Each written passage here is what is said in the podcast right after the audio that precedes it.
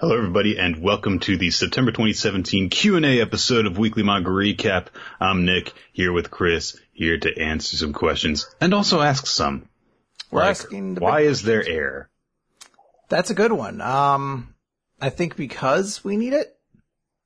Ooh, so you're taking the the human-centric approach. The universe was created so that we could exist in it. Yes. Everything Mm. has been, it's not just that, it's a little bit more specific. Everything has been created and exists for the express purpose of helping this podcast exist. Hmm. I've yet to understand exactly why platypuses exist and how that helps Weekly Manga Recap, but I'm going to find it one day. I'm going to find a reason. You're just gonna like come into the middle of the podcast one day and just be like, Nik, I figured it out. Chris, we need to talk about, I don't know, Hitman Reborn. And he's like, no, I'm like, Nik, that bullshit can wait for later. A platypus saved my life today. That's why. That's why they were here. so that we could continue on. Yeah, I mean, like, it's like, uh, I realized the reason horses exist is so that they could one day do Bojack Horseman, and I could realize that I should not watch that much depressing television because it triggers my depression. And that is a bad thing. Wow. Okay. That show's, that show's dark. I, I legitimately can't watch that show anymore.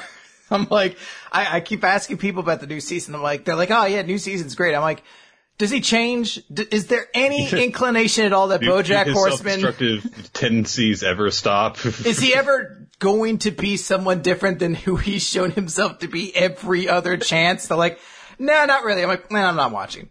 they're like, oh, but it's so. I don't care. I, I, I just can't at this point, guys. it's like if I asked, it was like about the newest Rick and Morty, like, did, did, did they ever stop belching? Did they stop making belch noises at any points? No, no, that's still part of the delivery. Okay, I'm good then. Yeah, like, ah, yeah, I think we'll be, we'll be good at that, that point. But there's so many physics jokes, it doesn't matter. Whenever uh, Justin Roiland and Dan Harmon make a belch-free version of Rick and Morty, I'll give another shot. But The belchless version. exactly the, the belchless cut. Oh man. Uh, yeah, we got some, uh, we got some manga to talk about today. Whole bunch of Uh, it. no, we have questions. to Oh wait, answer. no, that's what we're doing. That's the show. Oh no, it's not Wednesday at all. Oh, what a fool I've been. Uh, yeah, we got, we got We have some Q&A. answers first, I believe, though. Yes. So last time I asked you guys, what was a character who fascinates you? Tell us about a character in manga who simply fascinates you. And we get, we got some pretty interesting answers here. Uh, one from insert witty name here, who says, I gave some serious thought to what character I think is fascinating, and strangely I came to Saitama from One Punch Man. He's a guy whose trials and tribulations don't come from his enemies, but from his own ability to destroy enemies with ease. It's all played for laughs, but he suffers from inui, or inui, I'm not sure how to pronounce that. Inui. Inui, and general unfulfillment in what he worked so hard to do. And unlike so many battle manga, he can't do anything about it because he's too strong. It's usually Yeah, the you hero. can't just power through it because that just means he gets pow- more powerful and Yeah. get things get easier. Uh, it's usually the hero is too weak and needs to overcome some great obstacle by pushing their limits or awakening deep power. But Saitama's problem is that he broke past his limits. It is an interesting examination and uh, deconstruction of the entire kind of genre, really. So Mm-hmm. I, I totally get that. Yeah, I could definitely see there's like a fascinating sort of character in that. Uh, Pheasant Tail said Nina from Monster is fascinating because she actually has a lot in common with Johan, but she uses those traits to fight against him. Obviously, she's not the sociopath her brother is, but she does have a callousness towards killing that suggests she's not without her own issues. Her determination and uh, willfulness make her a very likable character, while, sarchi- while her psychology makes her interesting. It's also cool that she, a young woman, is trying to spare a middle-aged man from killing someone, since it's usually the other way around in stories. That's a very good point. Nina is a very good character. I think I, I don't think of her as much because I tend to like gravitate more towards Kanna when I think of like the uh, um, from 20th Century Boys and uh, Urasawa stories, but Nina Right. is a very good character. And last one I have here is from Thank You Base James. He says one manga character I find absolutely fascinating is Elijah Ballard, the protagonist in Eden. It's an endless world. His friends and family dynamic create very interesting character relationships, but the reason I find Elijah fascinating is that he fails at every single good thing he tries to do. Uh, he gives a bunch of examples that are spoilers. Uh, I won't read those out since there's a chance we might read this manga on the podcast sometime. Uh, but he finishes by saying, what makes him so interesting to me is that Elijah is a simple character. He gets plenty of character progression during the course of the series, and he pretty much remains a guy who wears his heart on his sleeve the entire time. And the fact he's never unaffected by the horrible things that happen to him slash he is responsible for makes him an excellent vehicle for exploring the idea of guilt, what it can do to a person, how it can drive their actions, and how it can ultimately push into even darker places. Ooh. So a lot of interesting takes on those. Yeah, Um, yeah. I'm very curious to read about this Elijah character. I, I, I cut out the spoiler stuff there, Nik, but it involves like cyborgs and murder and drug dealers. It, it involves a lot of stuff. So, uh, I'm very curious to see what that's all about sometime. But Yeah, those are some great responses, honestly. yeah, no, thank you very much, guys. I think that was a really interesting one. Uh, and of course, we always have a question for you guys each month. So our question this month, uh, since the Emmys just happened, and uh, apparently I need to watch The Handmaid's Tale because that won fucking everything, and I still don't really know what it's about. It's is it different from Downton Abbey? Are they different, or are they just stories about old people? I don't give a fuck about. I don't know. I hear it's interesting. I don't know, but in in the spirit of the Emmys, if you were to make a TV show based on characters from a manga, what kind of show would you make? So you can go any direction you want with this. You could say, "Oh, I'm going to take the cast of One Piece and we're going to make a dramatic One Piece series," or you could say, "I'm going to take the cast of One Piece and we're going to make a hilarious comedy series that like parodies the world of One Piece," or you could say, "I'm going to take one motherfucker from One Piece and I'm going to place him into the cast of everything else and we're going to make this crazy nonsense series." You guys, I just want to know what kind of show you would make if you could take characters from manga and create an entire TV series out of them. You can you can This is the kind of question that we get. Yeah. and, and you How can, do you guys like it? exactly. I'm putting it on you now. The onus is on you. Uh, you guys Everyone's can, like, I had a lot of fun doing this. Fuck you. Oh, yeah, I mean, I guess it's the only question you have to answer. Uh, you can, you can tell us anything you want about it. You can tell us who you want in it, who you would cast to play them if it's live action, how long it'd be, if it's Netflix on uh, cable, whatever you want. Just let us know what you would do to make a TV show based on characters from a manga. okay. There you go. All right. And then a uh, question for each other. Yes. Uh, I, I, I don't know. My question's pretty heavy, Nik. I don't know Okay. if, uh, you know what? Let's, let's just get into this. You know, we, we talked a little bit earlier about Bojack Horseman, brought in some sensitive topics. There's a lot of, uh, heavy discussion too within those, those answers from our audience. So, uh, you know, take a Where seat, Nik. Okay. Um, Jason Jordan's new theme song. What say you, Nik? Oh my god, it's so much better than the original version of it. Is is it good? Is the question I need to know. I need to know if you think it's good or not because I heard it's this. at least passable. Okay. Um, now that they've turned it into guitar with with rap over it, it's oh my god, like it was the worst thing ever when it was just the weird discordant trumpets. It was the worst thing. So I will take a thousand listens of the new version of his song over one of the original. So there you go. Cause I, I got the, I, I heard it for the first time and I was like, I like this. But I had this thing in my head that I was like, you, cause you know how we've had these weird moments where we find we connect on odd things, like, oh, we both love eggnog and the water temple from Ocarina of Time. I was like, this could be one of those things we don't connect on and it tears the foundation of our relationship apart. If I'm like, I love the Jason Jordan theme song. And I you're we like, already we already disagree on Seth Rollins' theme song, so yeah, but who cares? Fuck that. I mean, I don't, I don't care about that. I, you care about this. I care about Jason Jordan's theme song and the reaction to that though. I guess. I was worried. I, I would, I wasn't sure.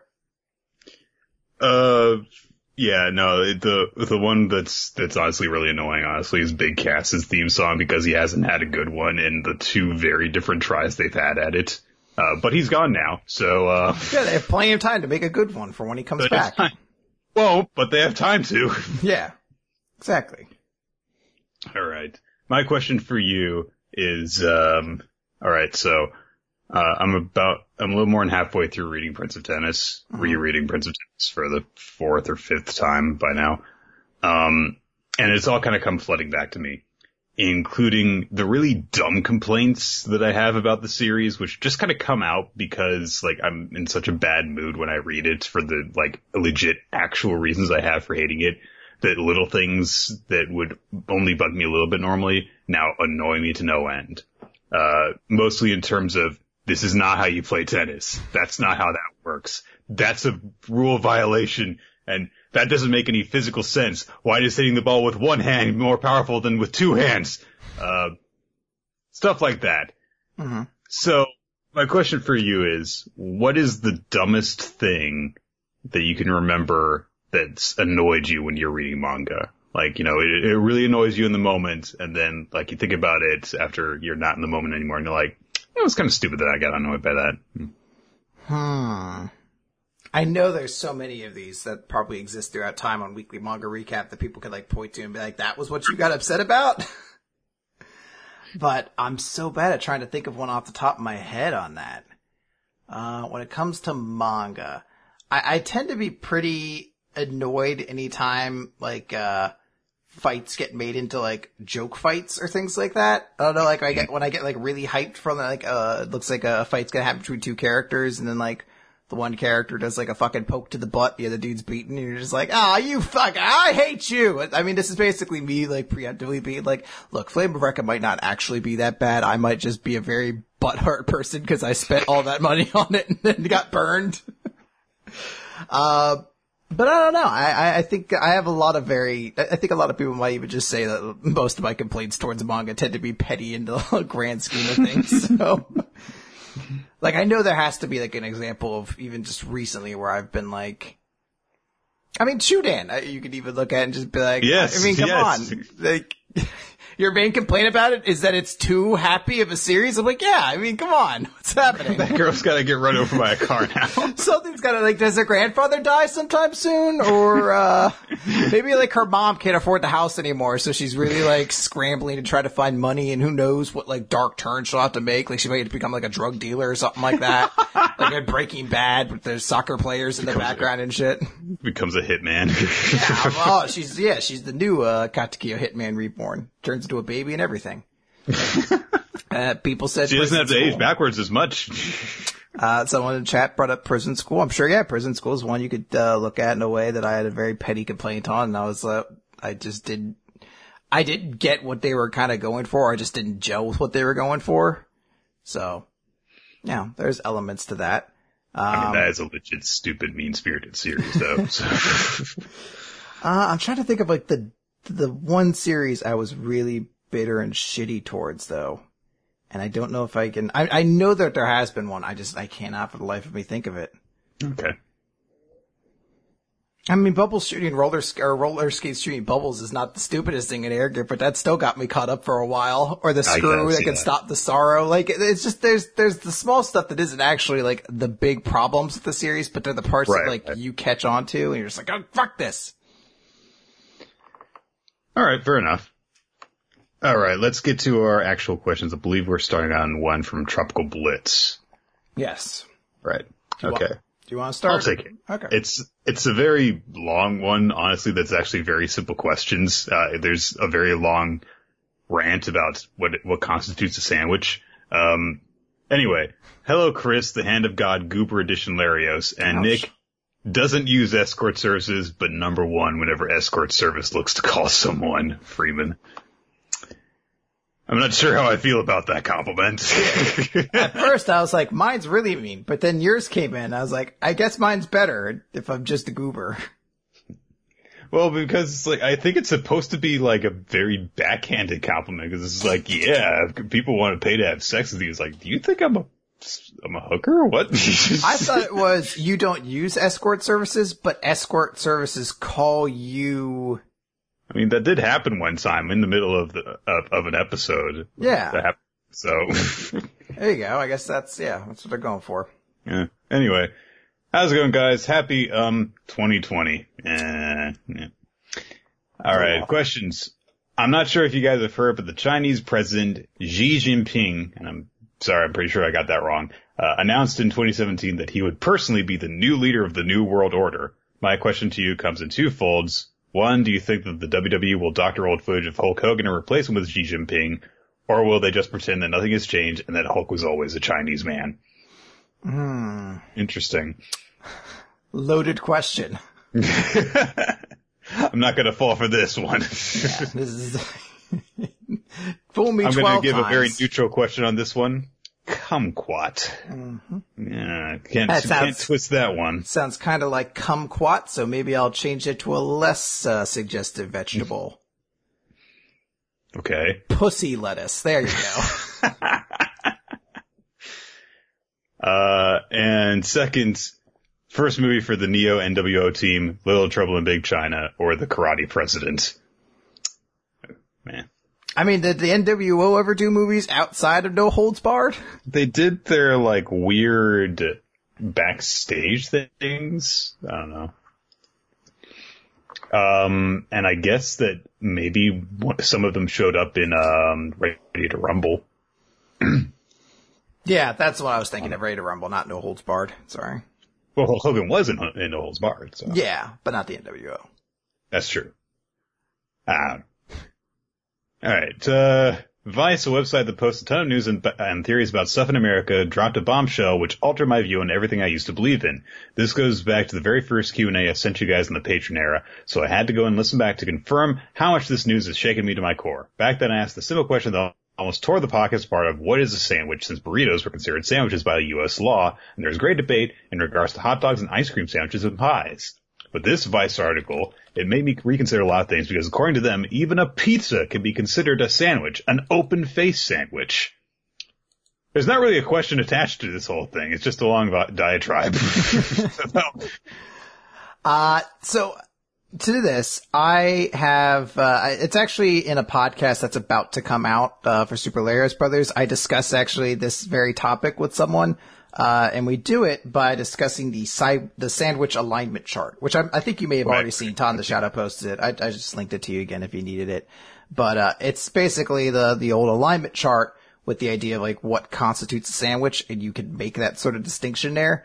When I first read it, you know, I was like, okay, well, BLT is a sandwich, obviously. A sub I'd consider a sandwich. And then the, the, I don't know what the chip butty is. It's essentially like fries and ketchup in a sandwich. It looks like I was like, that's a sandwich enough. But then I started considering it more and I was like, I guess I could consider like a chicken wrap a sandwich. And I guess if that's the case, I guess a burrito would kind of be a sandwich. And then it wouldn't be weird to like go with the two and not say a hot dog as I went down a list, Nik. I, I really went down a rabbit hole, uh, before I eventually settled on everything is a sandwich except for the ice cream taco and a Pop Tart. I'm kind of on the same stance when you when in regards to that chart, and I, I guess it's kind of weird because yeah, there's a certain point where like the ingredients overwhelm the actual structure. Like an ice cream sandwich, sure, but no, you can't have an ice cream taco be a sandwich. That's just ridiculous. That's fucking absurd. Get out of here with Pop Tart, get the fuck out. Go to jail. You're not even brown sugar cinnamon. You don't even deserve to live. exactly. Why would you want to want a not sandwich if it's not brown sugar cinnamon? and don't you dare fucking toast it. I forgot that Shrek the thing you don't toast them. That's not weird. It's not weird. I just I love that you have a very you love Pop Tarts, but you have a very specific way of liking Pop Tarts. I also have a very specific way of eating them. So You're like I bite all the corners off, then slowly around the edges. No, you gotta go. You gotta go uh, three of the edges, and then I break off a piece and eat that one, and then I eat the rest of it.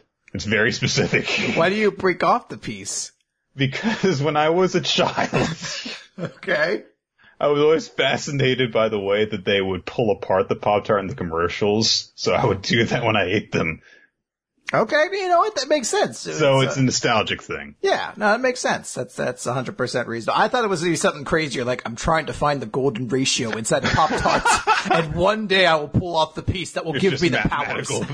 there's just mathematical figures running through my head. as they pull You're like, ah, small toaster pastry. Yeah, nah, didn't get it this time. Nom, nom, nom, nom, nom. Maybe tomorrow. Oh well, at least I have brown sugar cinnamon pop tarts to to quell my woes. Everyone's staring at you like, what's wrong with him? I didn't find the golden ratio. Don't look at me. Get out of here! Stop judging me. All right. Next question. Alright, so this is a question from Satellite of Love. This is great. It says, Dear Rye Ruler of Ham and Rolo Kya! or Rolo Kya, I guess. It's Y Ruler of Ham and Rollo. Kya. Oh, Kya. Okay, there we go. From the One Piece movie. That that's right. And uh the uh uh Poro Poyo. What was the fuck? It's the one with Miley Cyrus's sister. Uh, Ponyo. Ponyo. That's it. Ham.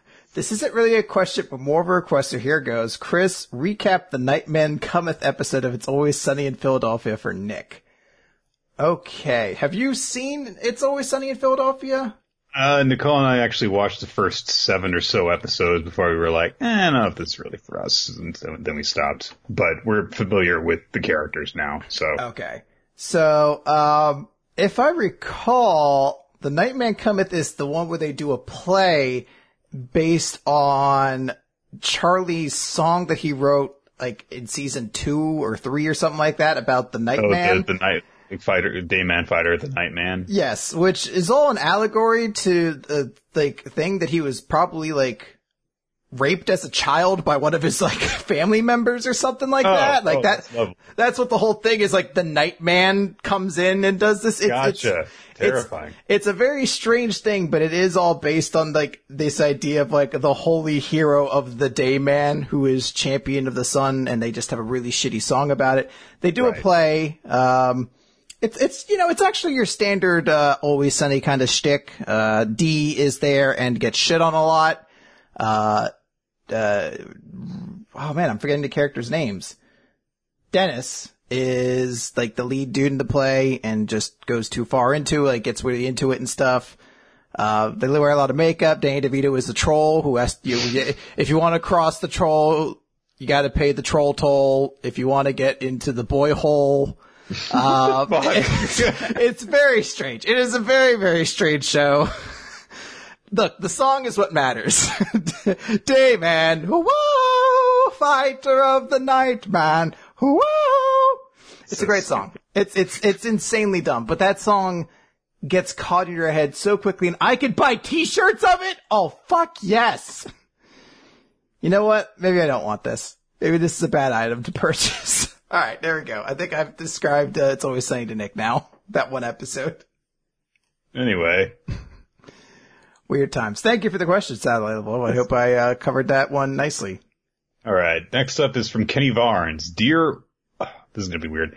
Y and Co. Ruler of Time Timepiece Phase Two and IIDX Roloti, which I don't get either reference, so I'm sorry I didn't get like the enunciation of that right. All right, number one. Besides Eyeshield 21, name five manga that you wish would get a goddamn digital release already, so I don't have to look up either shitty scanlations of Fist of the North Star if that insist on calling Yuria Julia, or torrent sites that might sneak in some horrifying illegal porn through in the mix. Uh, Tepu Okay. is one. Um, let's see here. JoJo Part 4, I assume will eventually get one, but I wish it would get one sooner. Uh, uh Golden Kamui, uh, cause, uh, I liked the first volume, but, uh, then it's like, much more difficult to actually read more besides just like buying the print volumes. Uh, Zatch Bell, I wish would, so then maybe they'd have encouragement to finish it. it's a good one, yeah. they got to like the second to last volume and then stopped. Uh, let's see here.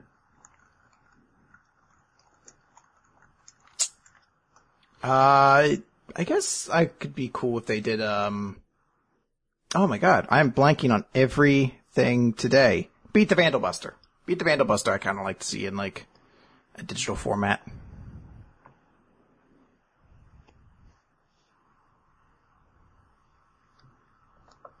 I think that's enough. Okay.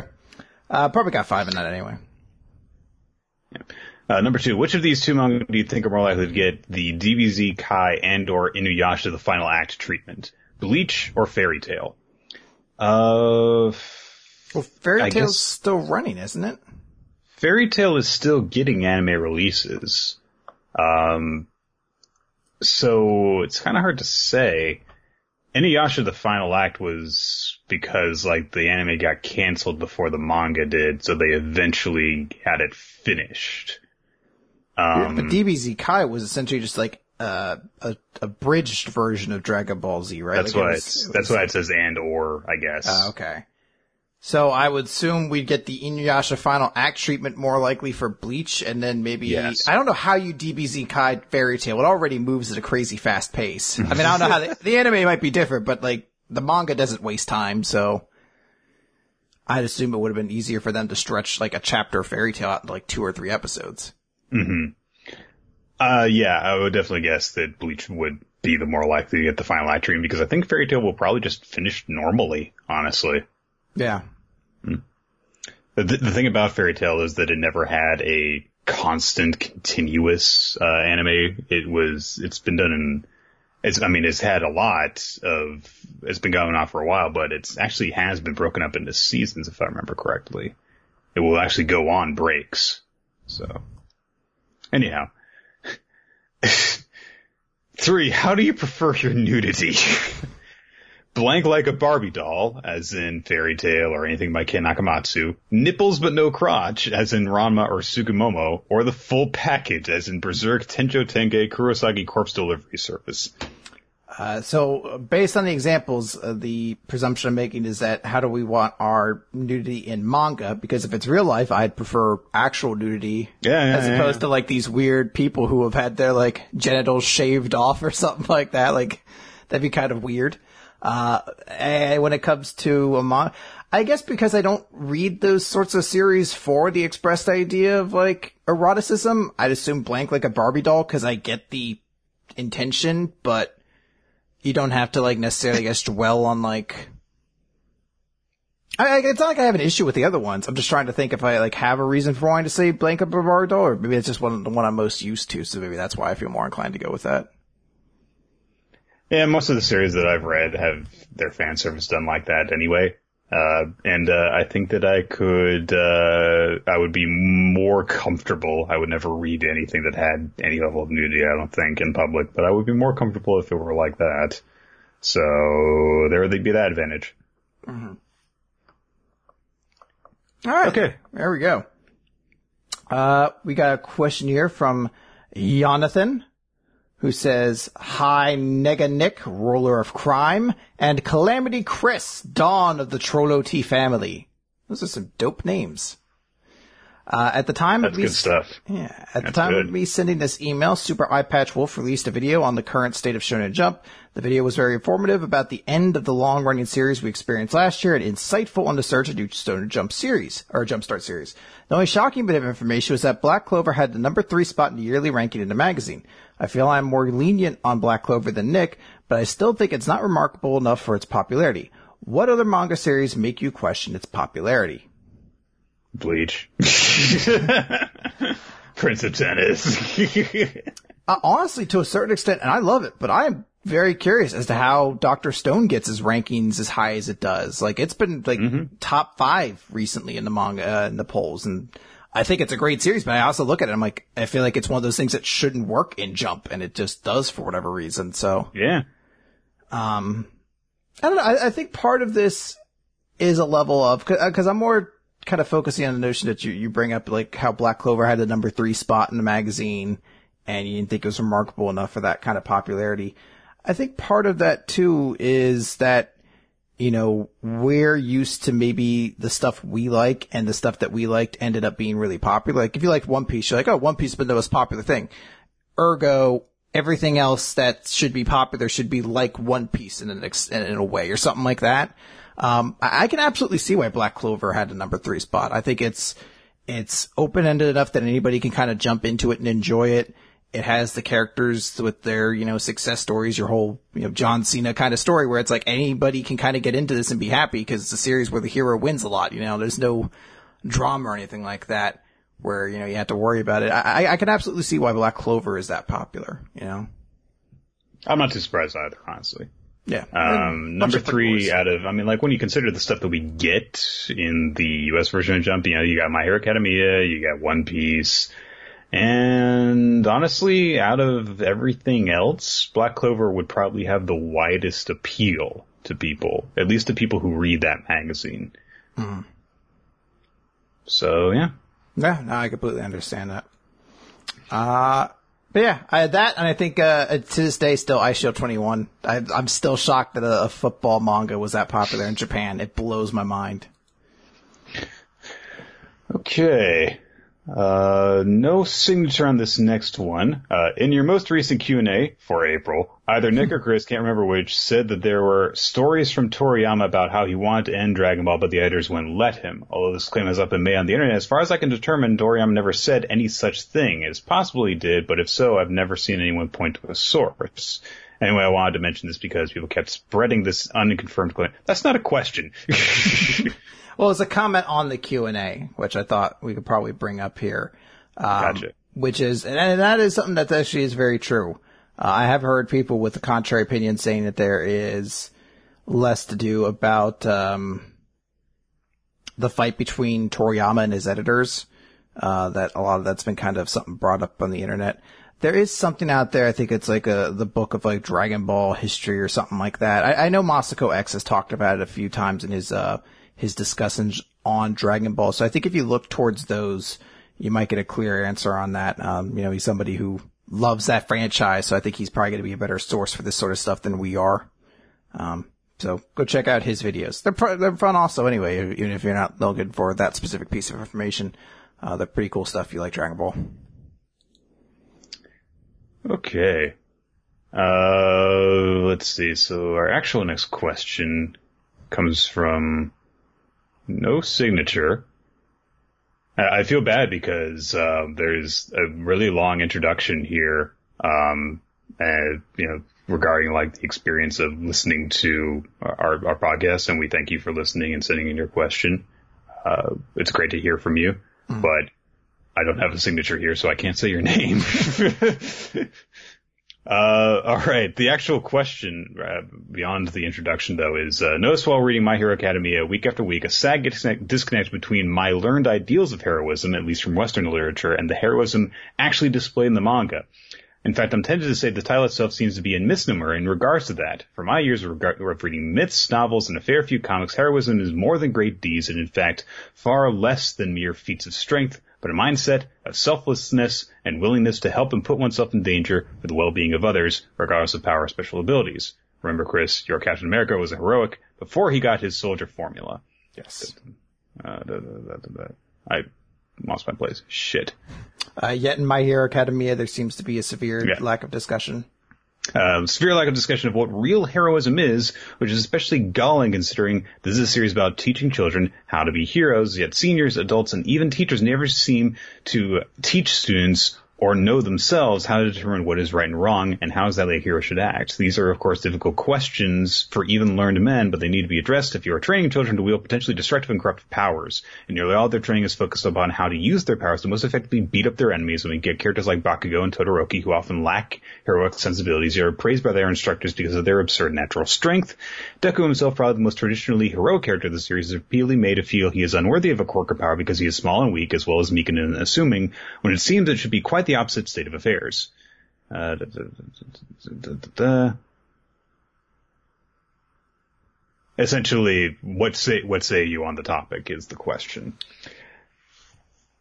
So one element of this is Deku. I think he's kind of the main person you're sort of bringing up in sort of this discussion because he's probably the closest you can get as an analogy to that Captain America story of a kid who, before he got his powers, was a heroic person uh, became a hero because of who he was before he got the powers rather than the other way around.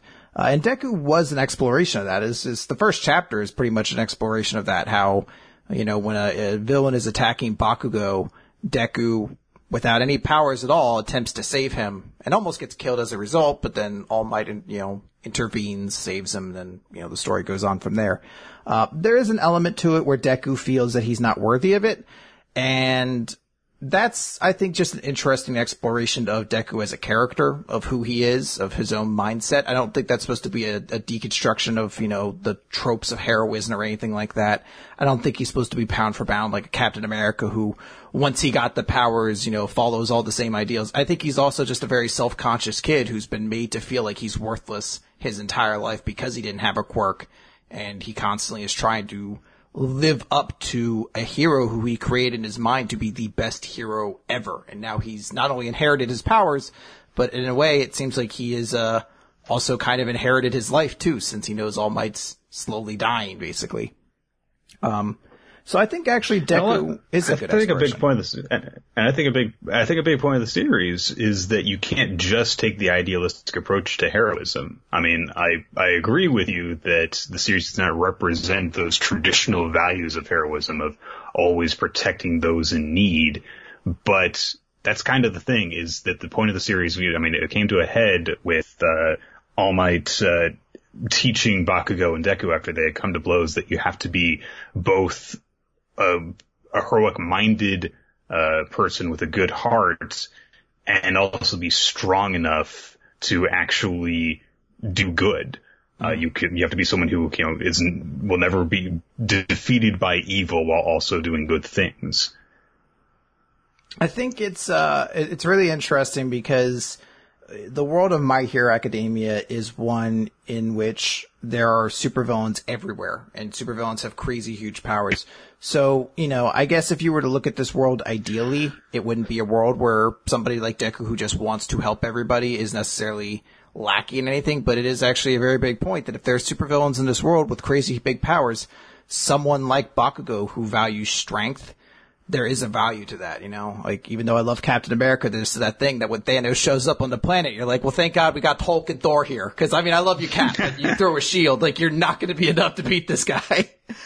Um, I, I think there's a lot of uh, uh, validity to what you're, you're kind of looking at. And I do think there's, there's a level, particularly when it comes to Bakugo and his exploration, that's tough to really get what's happening with his his character. I could see what the the manga's trying to do, but it is somewhat of a difficult value to comprehend because it is this idea of somebody who we don't see many instances of him being outwardly heroic per se, but we know he's not a villain in that same context. Eh, Bakugo's just not as easy to identify immediately as like a hero in the same way Deku is, you know? Deku will run into a fire because there's people trapped inside. Bakugo might run in because there's a bad guy inside he really wants to beat, but he'll save people along the way. Like that's kind of the way you kind of have to look at Bakugo and it's, that can be tough to reconcile with when you, you think of the traditional ideal hero. Yeah, and uh, I mean that did come up eventually. Like when they had the uh, hero license exam, those two guys that you mentioned, Todoroki and Bakugo, they failed because they did not have tho- those heroic sensibilities that you were talking about. So there you go. Uh, it is something that I know doesn't get emphasis all the time. Uh, strength seems to kind of be the thing, but keep in mind that this is also a manga, a shonen manga take on Western superhero tropes.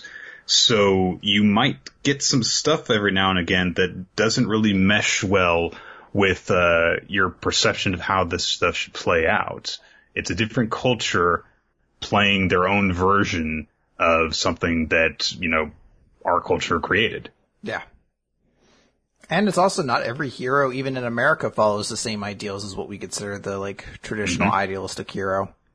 You look at the, like the collection of the Justice League, and you'd be like, "Wow, Aquaman's kind of a dickhead. He really doesn't care about anything but fucking Atlantis." And you're like, "Yeah, I mean, I guess he's a hero Yeah, to yeah, Atlantis, but not to everybody else." So, you know, there's different ways to explore it, I guess. Okay.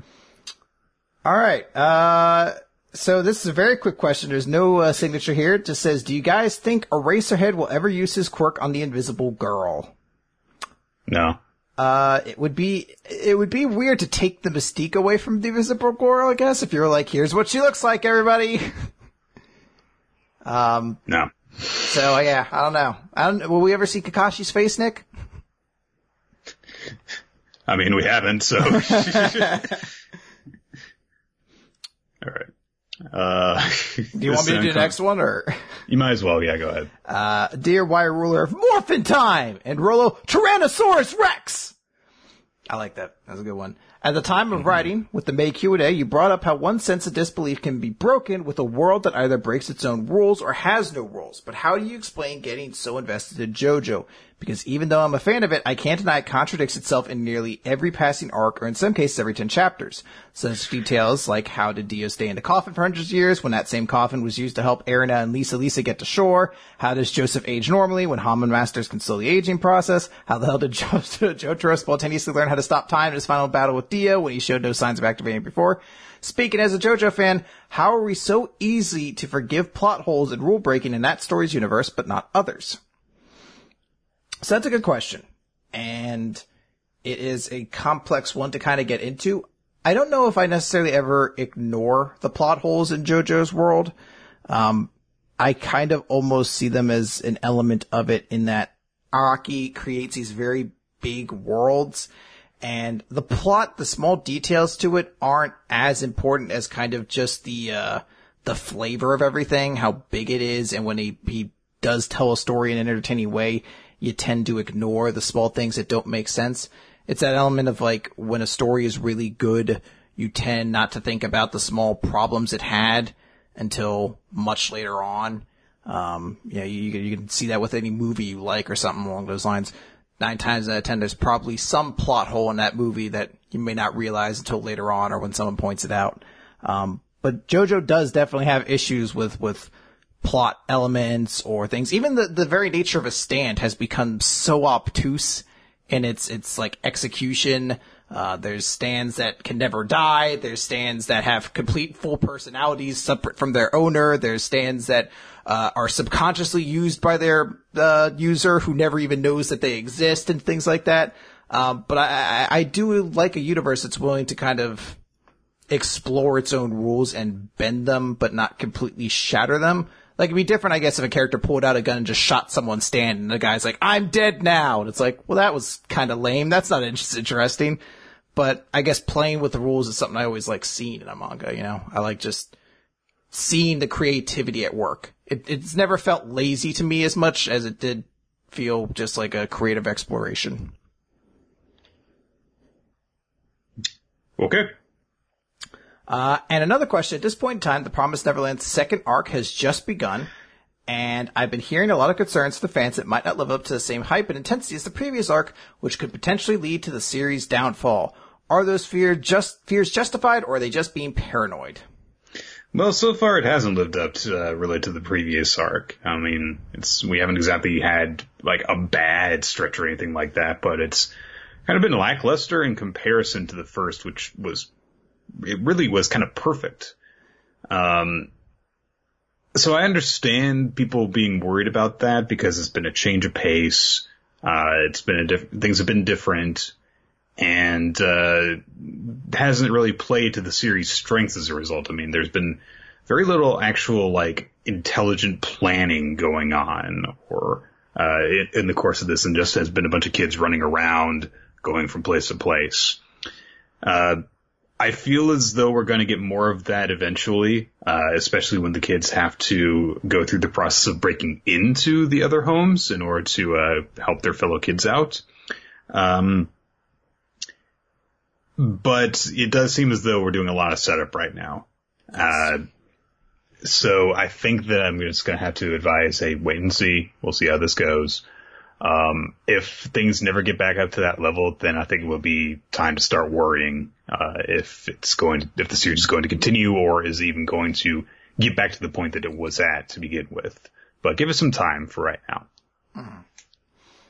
Uh, yeah, I agree. I think, uh, we, we still have time to see if it explores and, and makes itself as interesting as it can be, because there's a lot of elements still to be explored. There's a lot of stuff we don't know.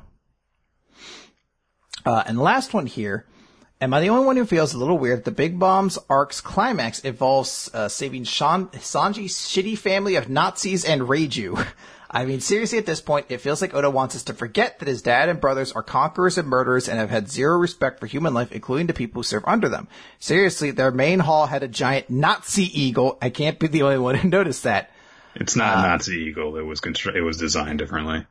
Yeah, it, well, it's meant to be, I guess. It's definitely it's, it's definitely meant to be like evocative of it, but it's not. It was not an a literal Nazi eagle. yes. Uh, and I feel the whole brothers had their emotions taken away as a weak excuse, a weak excuse to make them th- appear sympathetic when in reality they should have been the big uh, main villains instead of Big Mom. Not saying they should flat out replace her, but do you think this whole rescue Sanji's family plot felt like a weak resolution to his family's conflict? No, because it shows that Sanji's better than them.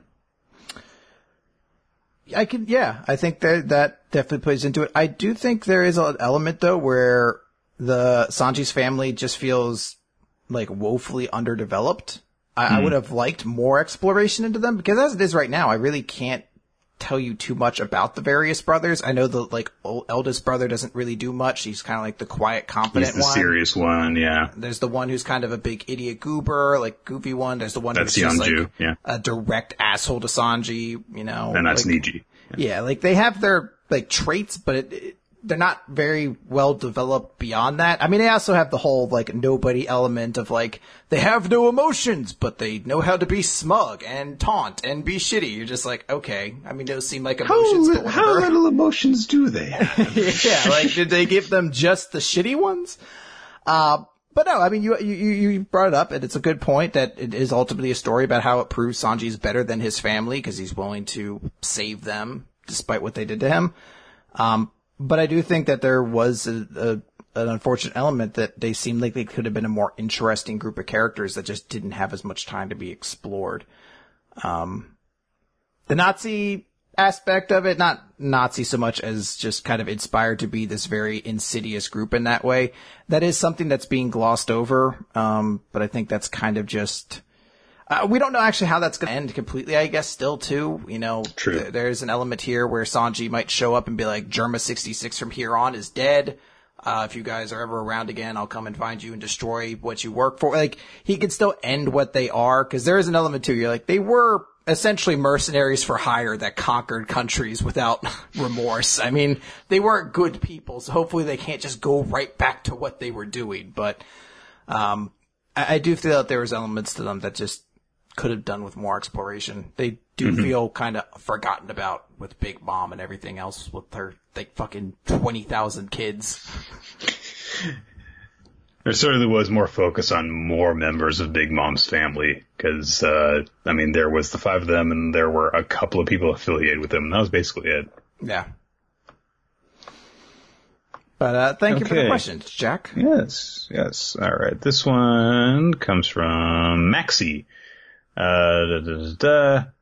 Hi there, Chris. Rolling back the release on that Christmas specialty.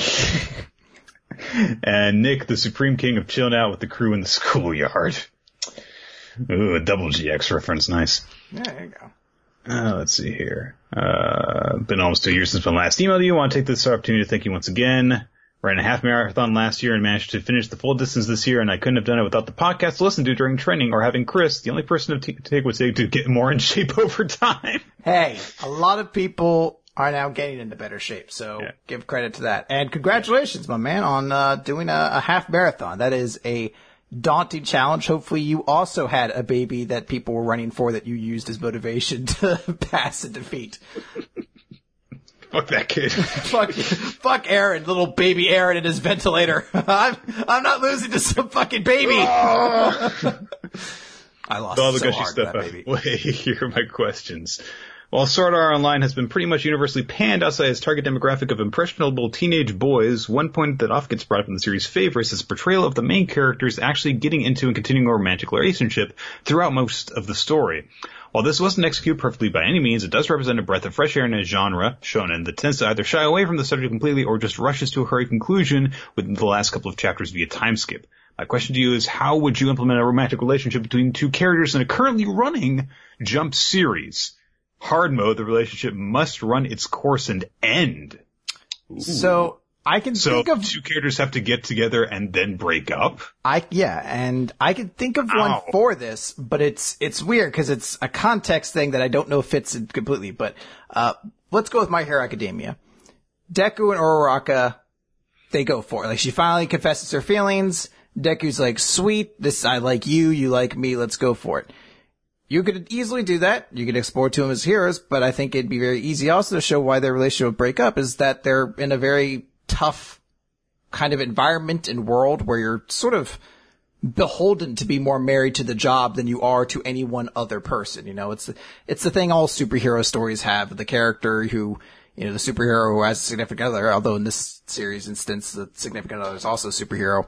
But just this idea of like, they can't separate themselves from their work so much to spend time with one another. And I think it would also be a chance for Uraraka to kind of explore and realize like, oh, Deku's not exactly everything I thought he was when I constantly infatuated myself about him mm-hmm. over and over again.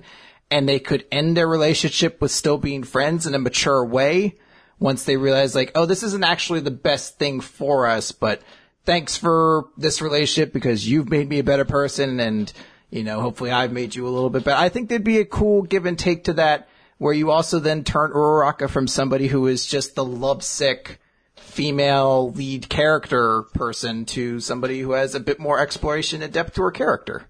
Kind of realizes, oh, that was a shallow place I was at at one point in time. Mm-hmm. Uh, I feel as though one thing you could do is you could actually have uh, We Never Learn go with Yuiga actually trying to date one of the girls, mm-hmm. that, and then they end up actually breaking up when they realize they're not right for each other. But that would never happen in that kind of series, honestly. I doubt that that would happen.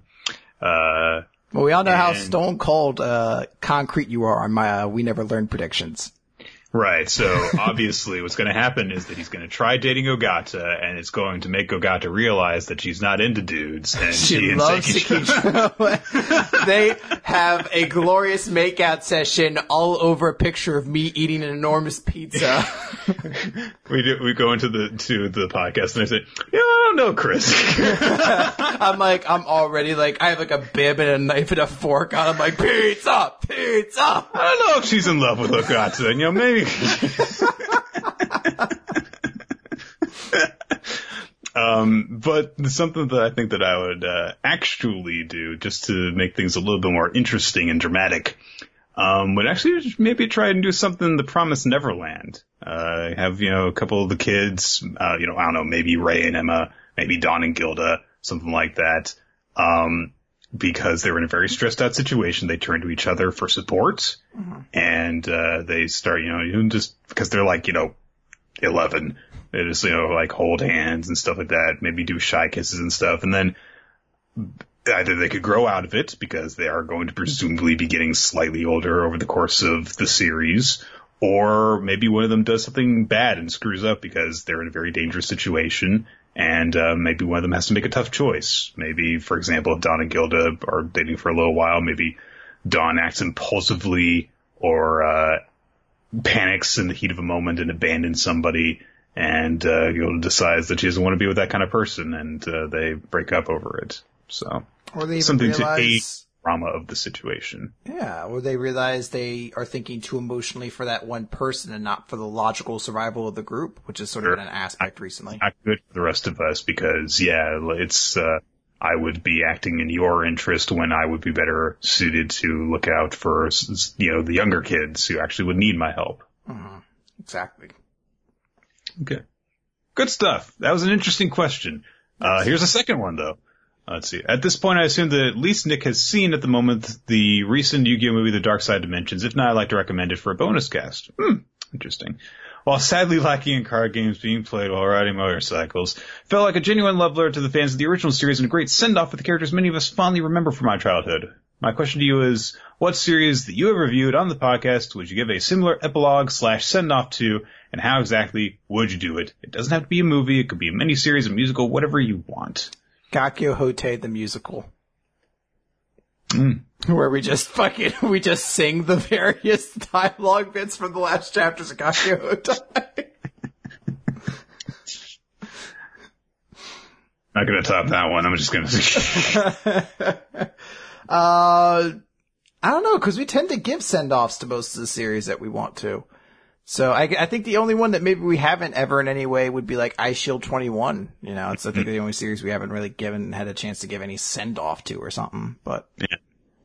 Uh, it's like, okay, uh, Nik will write his, uh, Eyeshield 21 fanfic that, uh, will actually show Sena having to actually lead the Devil Bats team uh, in that uh, sophomore per- uh, period of theirs. They occasionally get support from the older uh, team members who uh, are still attending the same high school, but they're no longer allowed to do club activities. Maybe actually hook up Hiruma and Mori. so. Oh, I have a great opposing team for you to go up against. They're okay. called like uh, insert Japanese prefecture here, Gravediggers. And one of the main people is a punter who specializes in the coffin kick. to always pin the devil bats at the one yard line. And his name is Willy Loman. His name is Willy Loman, and he tackles motherfuckers too. no one's no one's going to get that reference at all. No one. That's how we like it, right? Absolutely no one. Oh my god. That is still one of my favorite moments of just like sheer bonkersness. Watch him just stalk this guy, outrun the rest of his team. Should we explain at this point? We might as well. Okay, so way the fuck back. This was in like 2010 or something like that. I discovered this stupid uh football simulation, vaguely MMO, uh called Goal Line Blitz, where you would create your own player, uh customize their statistics, and then they would join a team and the website would run a simulated game basically like once every day, I think. Uh, and then, you know, you would get to see how your player developed and, and, and stuff. But also, one of the cool things was, cause it was very low, like, it was literally just like X's and O's chasing each other around the field to Yes. tackle each other. Uh, it would actually simulate individual plays so you could replay uh, individual plays and see how your player did. So Chris made a punter named Willy Loman Yes. after the protagonist of Death of a Salesman. And, And- uh, the, cause the way it was is that you had to like, you had to essentially like pay fake money to buy players to customize. So like a quarterback or a wide receiver were expensive as fuck. So I did a punter cause they were super cheap. And when you just make a player, they're going to be better than the inherent players around them.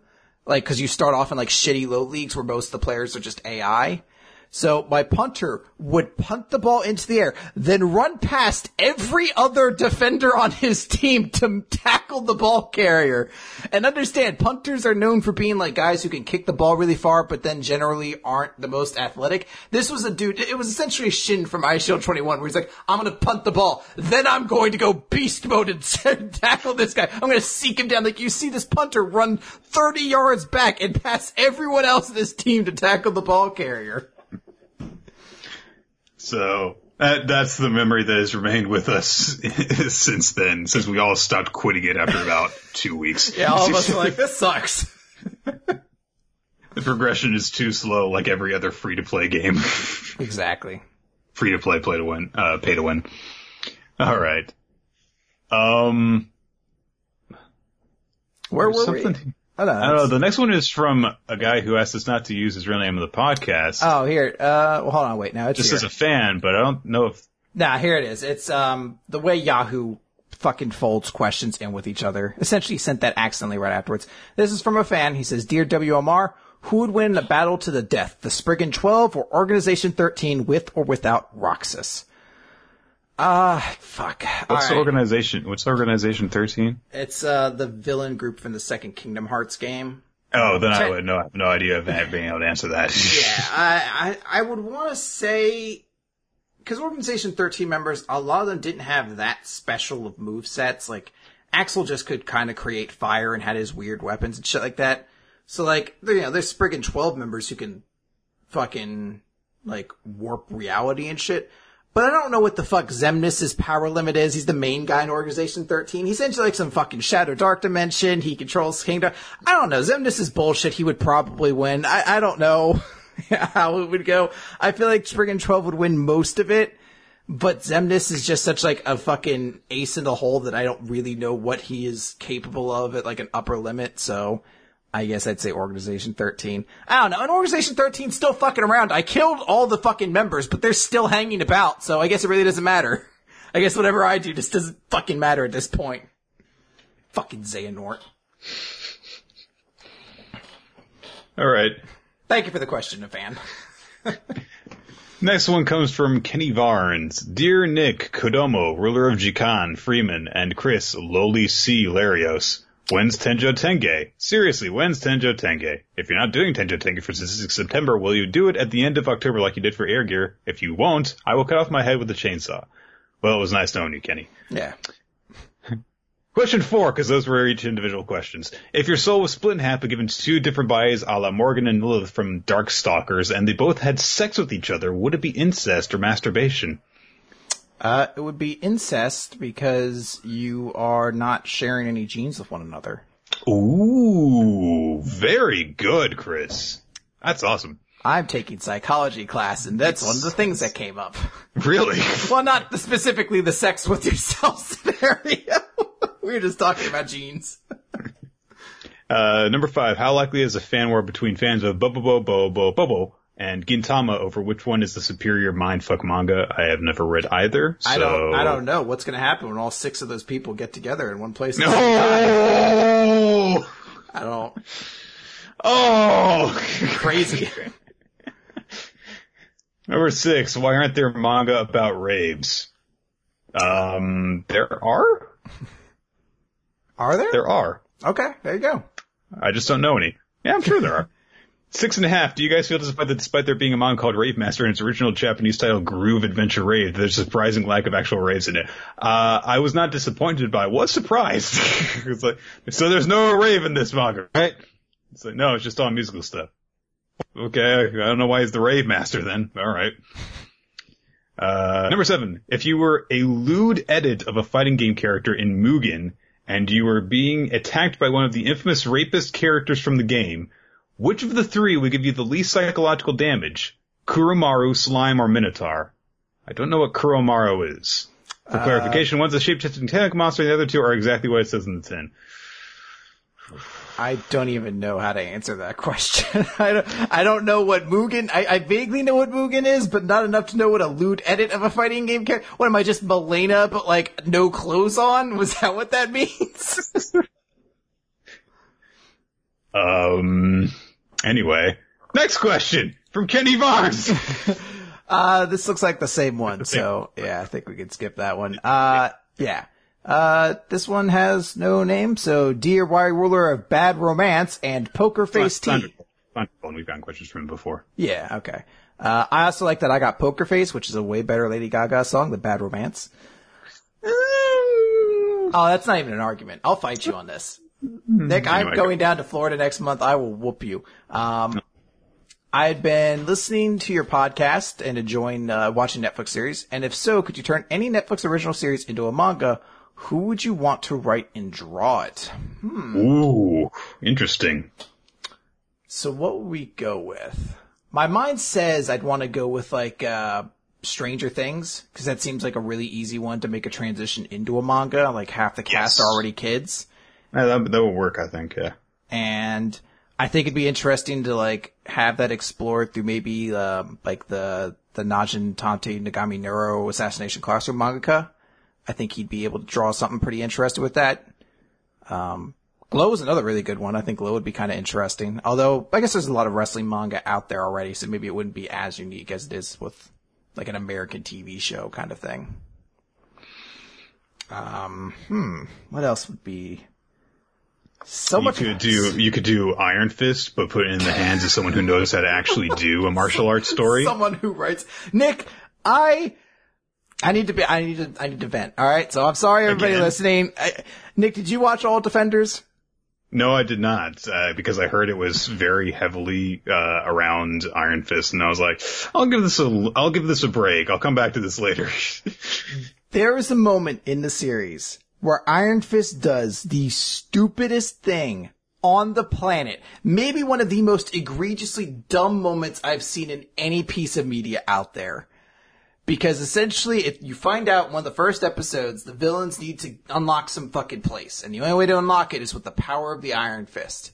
okay. So it's very clear. They, and the heroes find out about this. They they need- they like they realize oh they're trying to take Danny Rand because they need his power to open up this fucking place to get to. This Does he go and confront them alone? Eventually, he ends up alone in that area, fighting somebody next to the door, fucking using his big stupid And he glowing uses his fist. Iron Fist, and, and he, and somebody- dodge and he punches the door. Yes, exact to that exact moment, and you're sitting there. You're like, how, how, how? You're supposed to be Zen. What did they teach you there? You are the most impulsive, stupid person on the planet. You just know the one thing you should know is like, well, whatever I do, don't for any reason jump towards this door with my fucking fist active for any reason. I don't care how certain I am that I'm gonna hit them.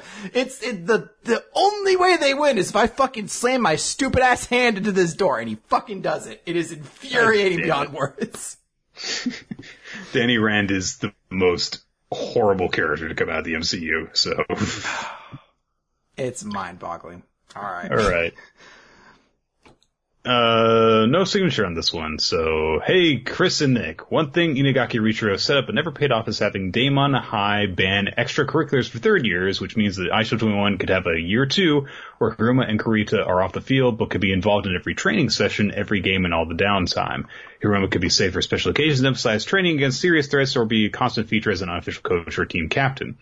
This leads to two questions. Do you think that Eyeshield 21 would have been improved if Inagaki Sensei had a brief time skip instead of writing the World Championship storyline? Would he have stuck with his original style instead of trying to introduce bigger stakes and enemies without effectively devolving them? Or would this just be retreading old ground and we have no reason to believe any new characters will be any better than Mr. Don or Taka Also, a more open-end question. What would you like to have, uh, have seen in Eyeshield Year uh, 2, especially concerning new characters? Well, I answered this partially already with the, uh, yes, I would want it to get like a year, a year two treatment maybe as a special. And don't forget about, uh, Willy Loman and the Gravediggers. Right, I, ha- right, I, I, have a whole right. team built for them, Nick. It's, it's, it's developed, you know? Is it just going to be a bunch of, Uh, well, no, because it's it's going to be like a defensive end who's really good at uh, the, the the the rip moves, and he, he's he's crazy quick. So his whole thing is is kind of neutralizing Sena uh, before he can get any movement going, and it's a big battle for Jumonji to be able to defend against him because Jumonji never got his proper focus. Are they all named after Arthur Miller characters?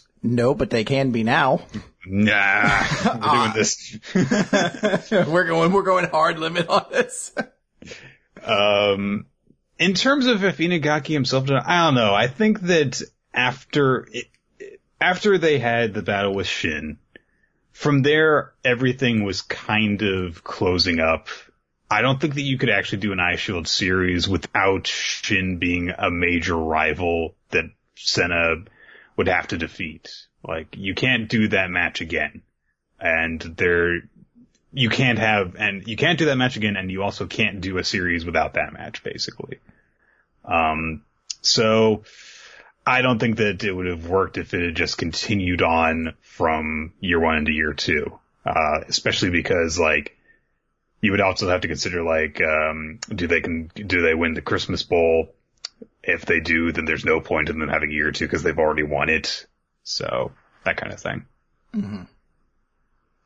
It really depends on where you're wa- on where you're wanting to cut things and you would also have to consider the fact that if you're basing it on, oh, Kurita and Hiruma and Musashi can't uh, play with the team now, then you have to have them accomplish certain things as well in that first year. So there are definitely problems that we have with the way that Eyeshield 21 ended, but in terms of a lot of characters, like actually having their long build storylines resolved, it did a good job with that. And I don't think that you could actually sacrifice that.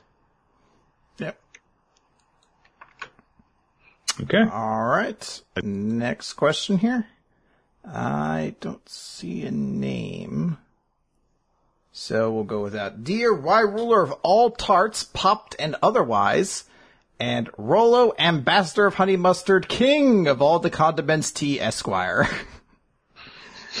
How are you guys doing this fine November? Did you have a good Thanksgiving? Hopefully you didn't stuff yourselves too much or too little. Ha! We are slightly ahead of your prediction. Slightly. Uh, on to the questions. What is your favorite action scene trope? I have a personal fondness for the two fighters' fists colliding and a crater forming beneath their feet for the power of the blow trope. That is a good one. I don't know what my f- absolute favorite is. Um, one of them is uh, the simultaneous sword strike, where the two people pass each other and then one falls over. Uh, in terms of two fighters' fists, I believe that cross counters are cooler than two fighters' fists colliding. I, I do, and I don't know if this is a trope so much as it is like a JoJo thing, but I do love the whole like or or like just two people like just fists flying at one another kind of thing the over same, and over. The Sami Zayn Kevin Owens uh, special. Yeah, exactly. Like the, the two fists just going at each other like a crazy high speed. Um, I guess I also like like the, the like the victor who's exhausted in victory, like the like you win, but you're just like on your knees because you were so tired, sort of thing, and you can like spotlight that. It's a big kind of like I guess not like a wrestling thing so much, but just the idea of like, oh, it took everything I had to finally beat you, and I'm pretty exhausted from it. You know, like you you get like that shot of the the defeated person on the ground, and you know the hero just like kind of slowly rising to their feet. Hmm. What is, uh, second question here, what is the longest manga you've read in terms of chapter count aside from One Piece? Were you surprised that series went on as long as it did, or did the story warrant the length? I'll let you go first on this. Huh, I guess the longest story I'd read, I, if you count JoJo's Bizarre Adventure as all one series, I would guess it would be JoJo then, since that's been something that's been running, you know, as, it's older than I am, so, and I caught up most of the way through that entire series, so I guess that would probably be JoJo. And that one's a little tough to say though, because it's not one continuous story. It's something that keeps Right. changing itself through parts. So, um, I don't know what the like the next longest one I'd read would be. There's a lot of like, I I mean, there's you know Naruto and things like that. You know, those are series that ran for like a decade or whatever. But uh, you know, One Piece just eclipses all those. So I don't know. Uh, for me, uh, One Piece is not the longest series that I've read. Uh, that would be Hajime no Ippo, which is uh, approaching 1,200 chapters now. So there you go. That's a lot. And uh, in terms of the justification of length, uh, it actually kind of makes sense because it's following a person's boxing career. So there's a lot to unfold there because uh, it's you know several years of his life uh, going very gradually by. All right. There's a, a interesting question here as we uh, have question alpha, part alpha, which is Chris, any luck catching up on Dragon Ball? Um, to which I would say I don't haven't caught up with much with Dragon Ball, but I have been watching Dragon Ball Super, uh, and I've been following up with that relatively regularly. Usually I'll, sometimes I'll wait like a couple weeks and then catch up on like two, three episodes at a time or something like that. But I've been enjoying that quite a lot. I was particularly stunned at the Roshi episode. That was surprisingly awesome, and I was really critical of Roshi being on the team when he uh, got introduced. But I did the then love Tien getting just as like unceremonious as a fucking knockout afterwards as Krillin. Where you're just like, oh yeah, I guess you were kind of here too. Goodbye. uh, so yeah, uh, that's what I've been enjoying. And question part beta, Nick. Are you reading any series or trying to complete a series you've never completed before outside of those in a recap? Uh, I have tried at different points to uh, read a, f- a few different ones, but then I keep on getting sidetracked. One of them will be uh, Kuroko no Basket, um, which I've tried a couple of times to get caught up on, but as is, I don't have a, a whole lot of spare time for manga in general, even even for weekly manga recap. So that kind of takes all my attention, especially when I have to read 400 chapters of Prince of Tennis. So. Yeah. I understand that. Uh, I believe this is question data then, or delta then. Uh, as mentioned by the recommendation above, the new Star Wars Expanded Universe is kicking off with some pretty good novels and comics. What is your experience with Star Wars? What films are your favorites? Are you prequel haters, as used to be uh, the norm, or do you side with a more common perception that now exists in the fandom that while they're not perfect films, they're not as terrible as many thought? Uh, I actually liked the prequel films when I was, you know, a kid. Yes. So, uh, I would need to probably, I- I still need to rewatch basically all of the Star Wars films in order to get sort of like what was good and what wasn't. Yeah, uh, I, I love Star Wars. I'm a huge Star Wars fan. I love the movies. I love the games that I've played. You know, Knights of the Old Republic are, is still one of my favorite games of all time. Uh, I love a lot of like the, uh, sort of, uh, philosophy that's come out. It's interesting just to kind of explore a lot of the stuff that Star Wars, like expanded, like canon kind of puts out there. Uh, the prequels I recognize are not very good in the grand scheme of things, particularly Phantom Menace. When like you look back at it, you're like, oof, that is pretty awful. When like you think back to how much time was spent doing nothing or like hanging But out pod racing, Chris. But that's the, you know what? The thing about that though is there's a, a, scene from the Clerks animated series that I always loved when like they're in a court episode and uh, Randall tries to call in George Lucas to like get him to give him his money back for seeing Phantom Menace and the defense like objection, Your Honor, the pod racing scene was pretty cool. like the thing that I, I always look back, I always thought uh, Revenge of the Sith was a good movie, and I think that's partially just because it had such cool fight scenes in it towards the end, like the Mustafar fight scene and the scene with like Yoda and the Emperor just hurling the Senate at one another is so awesome. Like I love that stuff. It's also I, a really fun opening uh, that they've got with the space battle and them infiltrating the ship and uh, the wacky shenanigans with R2 uh, fighting off the battle droids and stuff. Yeah, like look, it's it's obvious that when you you look at them, they're not very good movies. Um, there's a lot of issues with them, but I think they're not nearly as bad as people make them out to be. Especially when you know a lot of the the hate from it comes behind. I think you know like the red letter media stuff. I think is great. You know, they're great introspectives of those movies, but you know at the same time when you when you criticize every aspect of it, you know we have to recognize I didn't watch Star Wars for its you know brilliant analysis of the world and all these deep things. You know, part of it is just like I want to. It's space fantasy, and sometimes you don't want like necessarily a smart fantasy. You're just looking for something with some some cool powers and shit. I want you know my dragons and swords or my lightsabers and starships. You know. Yeah.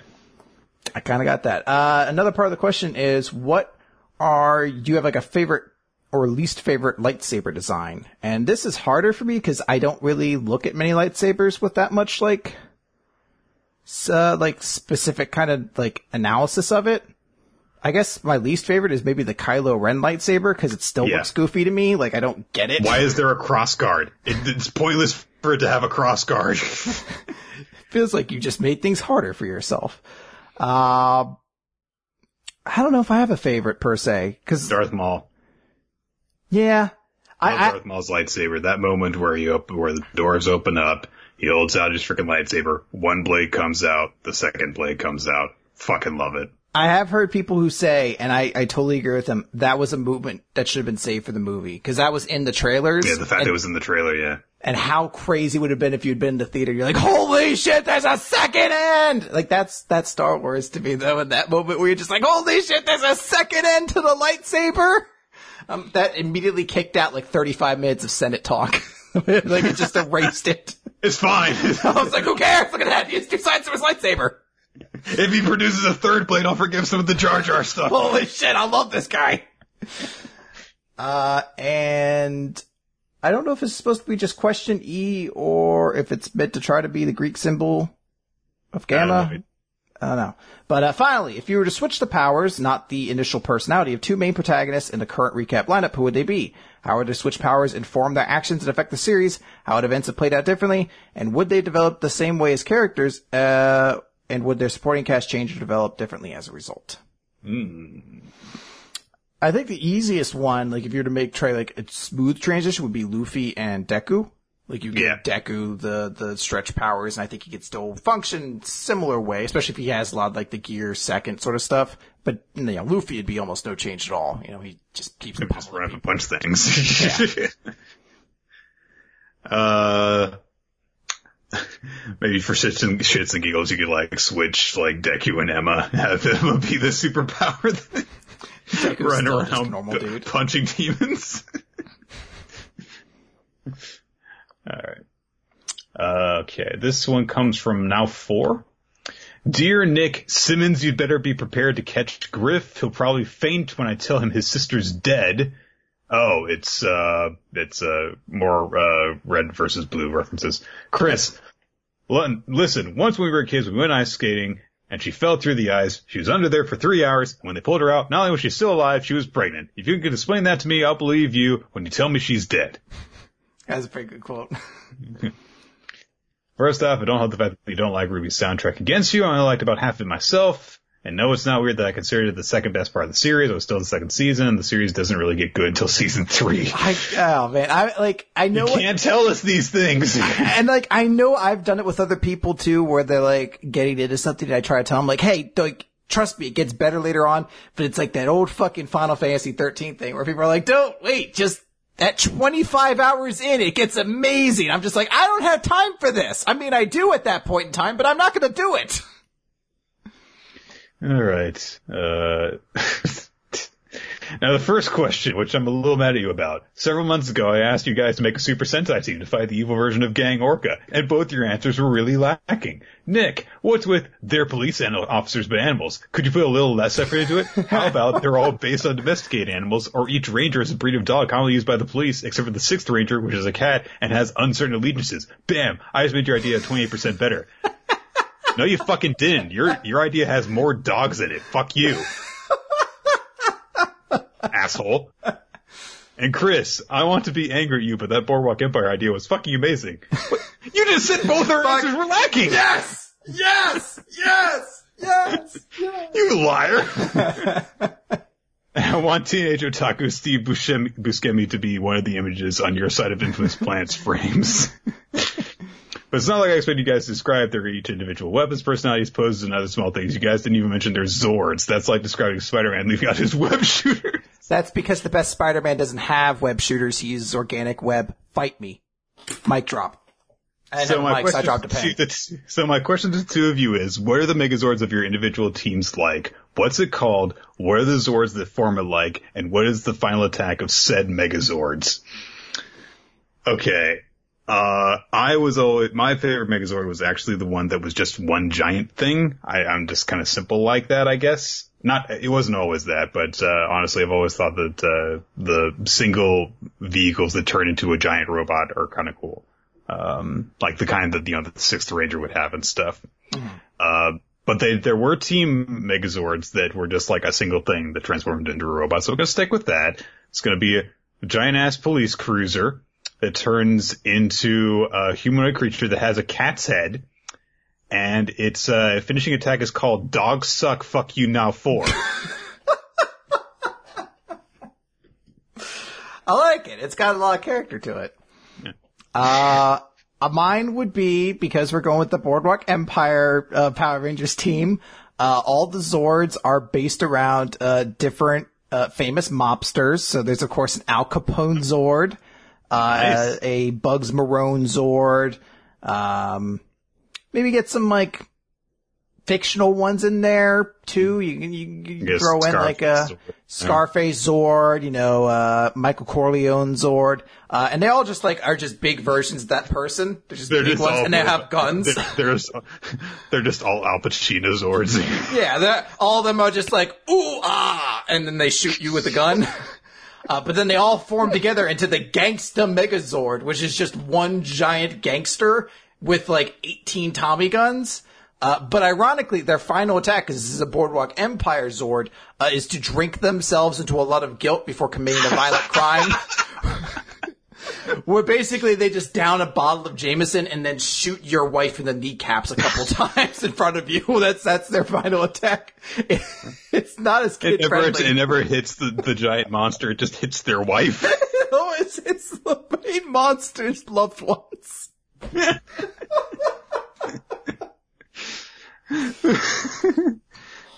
also, how does Red Buscemi Ranger die?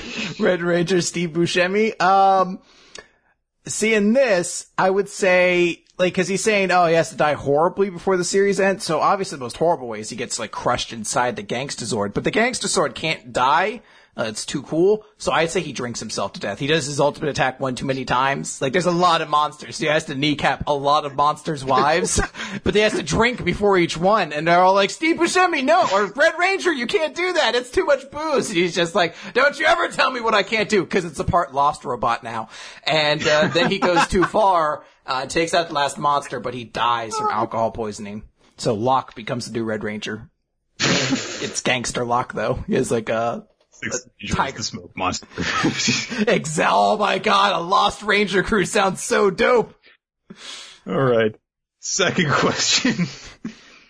And I, in my email where I called myself the long-winded and will probably be shorter than this email, I asked you guys if you thought the Spriggan 12 were meant to be pilots for plot ideas for Hiro's Next manga. You answered you didn't think so. However, you completely forgot to answer the second part of the question, which I don't begrudge you too much, as I've forgotten I even sent that email.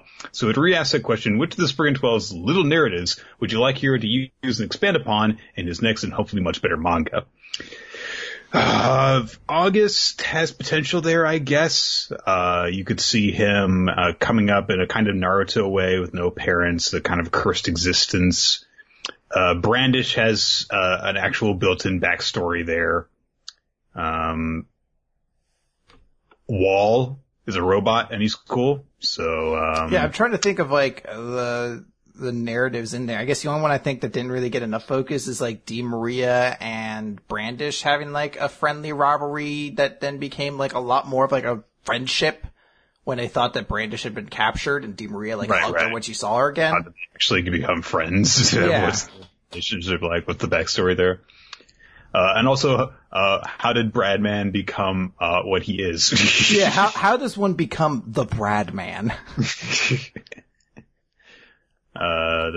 To expand on that question, are there any narratives in the manga that you feel didn't get explored well enough in their own manga and would like to see redone and explored more in another manga, either by the same mangaka or another? For example, I'd see Bleach's conflict between Ishida and Mayuri expanded upon, especially with the original idea Kubo had, where Mayuri would hunt Ishida down the human world. It'd be an interesting idea to put in into another manga, like a super genius versus an evil genius constantly fighting each other. Well, hold on to that question for now, because in a week and a half, we're going to talk about all the unexplored narratives in the Prince of Tennis and how nothing gets explored in that series because it's just a bunch of fucking poster boys. Let's go on to the next question. There you go. All right. uh, okay. Questions here from Michael Hurt. He says, Hey, Chris, Rolotine between 990 and something to over a uh, thousand on Patreon seemingly nearly every single day, which is something I can't complain about as much, but the guy writing this comment can notice Larios and Nick. Why am I the Rolotine? That's a name that sounded cool when I was a teenager first going online and it just stuck. And considering the guy who wrote this email's tagline for 16 some years is Neo Ultimate Mike, he could at least relate to my plain Freeman. Fair enough. There you go. Question one. I noticed with One Piece lately, we seem to be getting more flashbacks and stories for even antagonists than we've gotten before. Recently, as when I wrote this with Big Mom and before with Doflamingo and heck, even Arlong sort of had one in the Fishman Island arc. Is there an antagonist in the One Piece world that the Strides have faced who you'd want to know the history of or you've imagined a story before their main one in One Piece and would want to share that? Uh, I think that there's a lot of Crocodile's story that we haven't really seen. Yeah, there's a lot there. I think, especially with his connection with like the uh, the rebel group and everything like that. He has some connection with like Ivankov and things like that. Uh, I really want to find out about Gin. Like, it's been such a long time ago, but like, why Gin was such a noble spirit at heart. Like when he was shown kindness, but he works for somebody like Don Krieg. Like, I understand Don Krieg was like a powerful figure, but I'm like, what made Gin the way he is and not be so much like completely sucked into Don Krieg's mentality of the world and things like that. I think that'd be something that'd be mm-hmm. interesting to explore.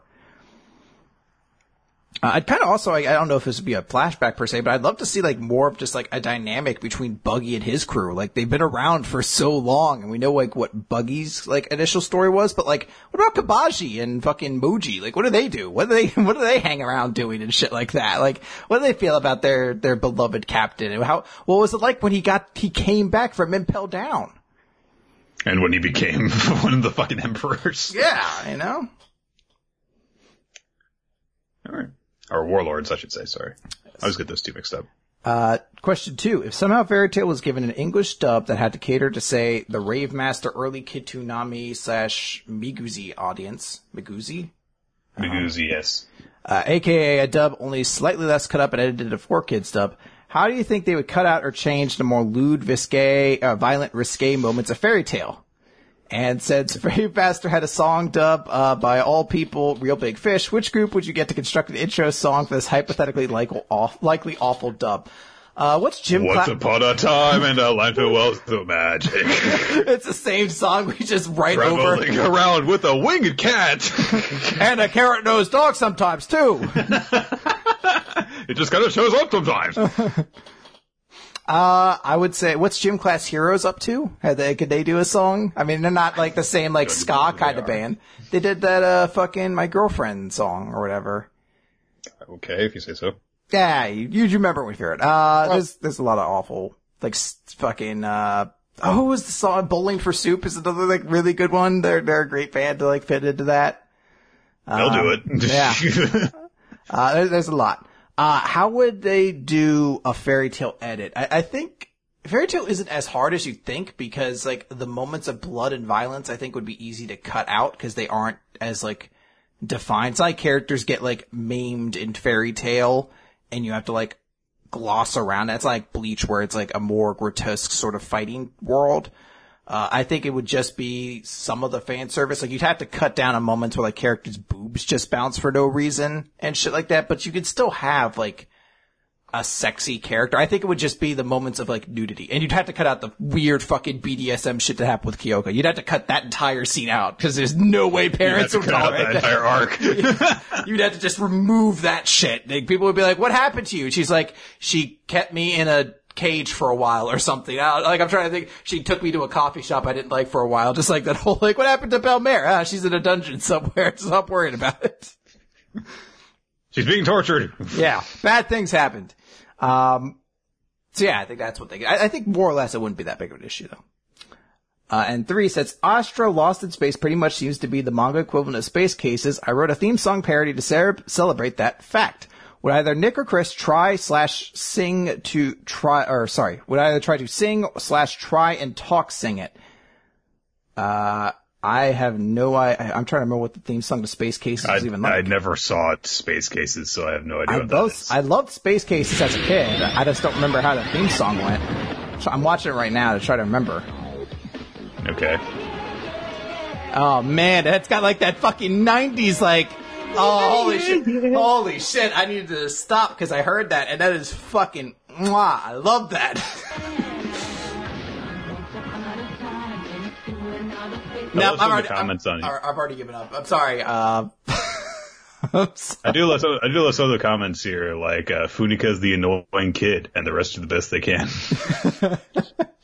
I'm sorry, Michael Hurt. I can't sing that, but holy shit! Thank you for reminding me to go check out fucking the Space Not Cases leave before he looks. Zach's the nerd who's read a lot, uh, who's read a bunch of books. Ulgar's angst goes on too long. Luca's got tits, and that's not wrong. Yunhua Lu can sing things and th- sing things that are funny. Aries is cheery, bright, and sunny. Austin's. Funika's the annoying kid, and the rest do the best they can. There's nothing about Kiri here.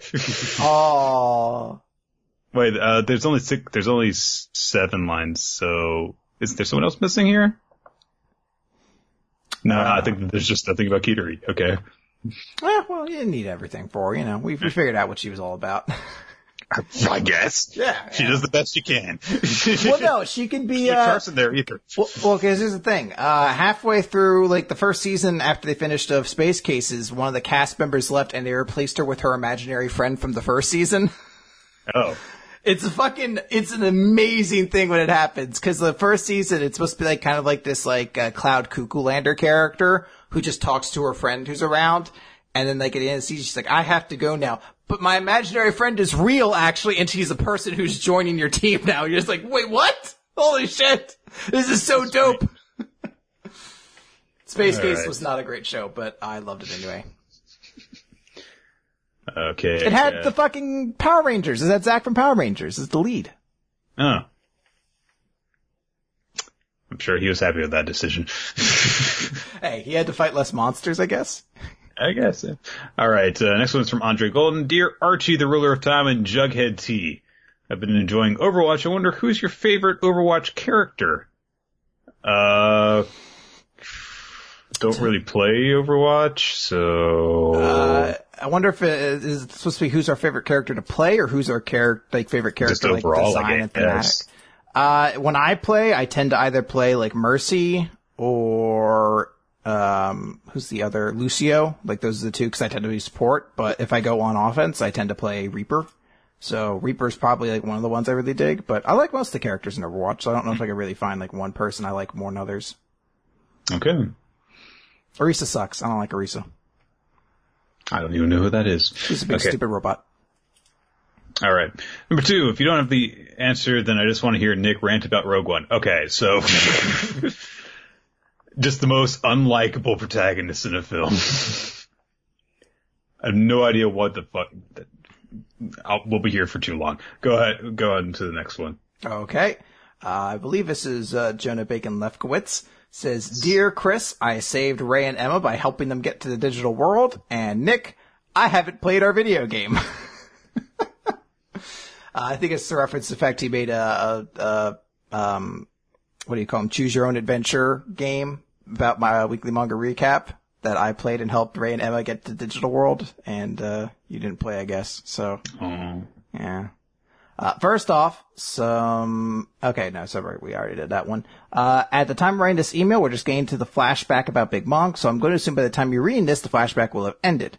How do you think it stacks up with the other flashbacks we've seen from One Piece, and where would you rank Law's flashback from the others we've seen? Um, as mentioned before, I work in childcare. It's very difficult times, but also very rewarding. So I'd like you to ask if, oh, okay, sorry. Never mind. Uh, that's, that's a separate question.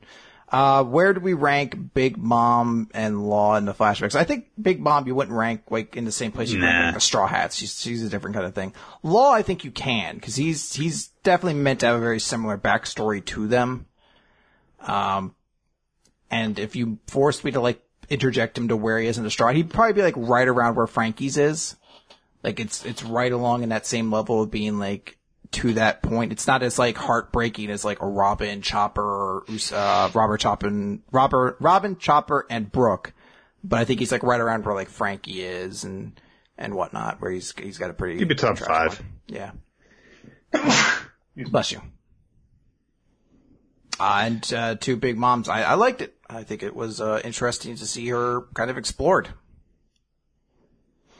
Uh, sorry, the second one is, uh, as mentioned before, I work in childcare. It's very difficult at times, but also very rewarding. So I'd like to ask you, if you were to think of characters from the manga series you cover in the recap, who would be the best three and worst three characters to get into the field of childcare? So- the ones that we cover in the recap. Yes. So the one of the best would be like Emma. She we already Emma, see yes. she she works great with kids. Um, I think Deku probably would be pretty good with kids as well. He seems to be somebody who kind of looks out for kids and treats them like a in like a responsible manner. He has a good rapport with them. Um, and probably like I don't know if Franky. Like I think Franky would be just like a fun like teach like like uh you know like guardian to have. Like he's just goofy and silly all the time, but like knows how to have fun with kids. Like he'd just be a fun person to help with kids. I would actually go with uh, Asta because he, uh, you know, had all his uh, younger siblings at uh, the uh, orphanage, so I'm pretty sure that he would really like lo- love getting along with them. And we've actually seen him get along with uh, kids back when uh, the most important character in the series, Rebecca, was introduced. So Oh, she's never going to be an important character, Nik. no, no, no. Gotta, gotta let that go. Uh, worst three characters, uh, Bakugo would be number one. He he hates kids. He'd be screaming at them. He'd be blowing them up. Ogata. Yeah, I could see that. She's just like, why are you crying? You have all the food and that's why are you crying? you have all the requirements you need. You should not be crying anymore.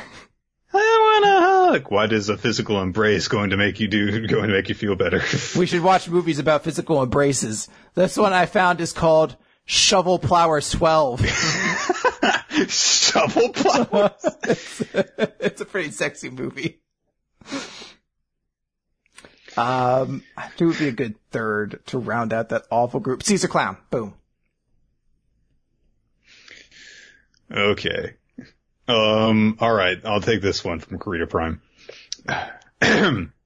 Hola Nik, gobernante del tiempo, y Christopher Rolando T, y feliz año 2018. It basically says Happy New Year 2018. Uh-huh. Uh, soy yo, it's, it's, it's yo soy, uh, Carlito Prime quien ha decidido uh, que sería interesante mandarles una carta electrónica completamente en español para ver qué sucedería.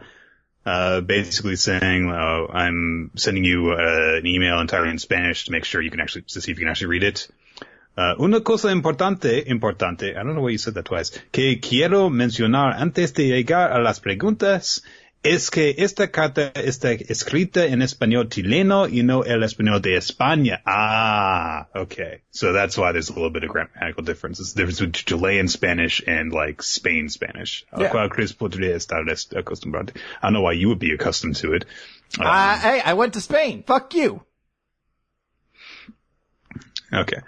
Uh, but also, but also the, uh, Spanish in, uh, American schools in general does not have, uh, is not like accustomed to Chilean stuff. Anyway. Bueno, sin no más preámbulo, uh, preámbulo, estas so- son mis preguntas.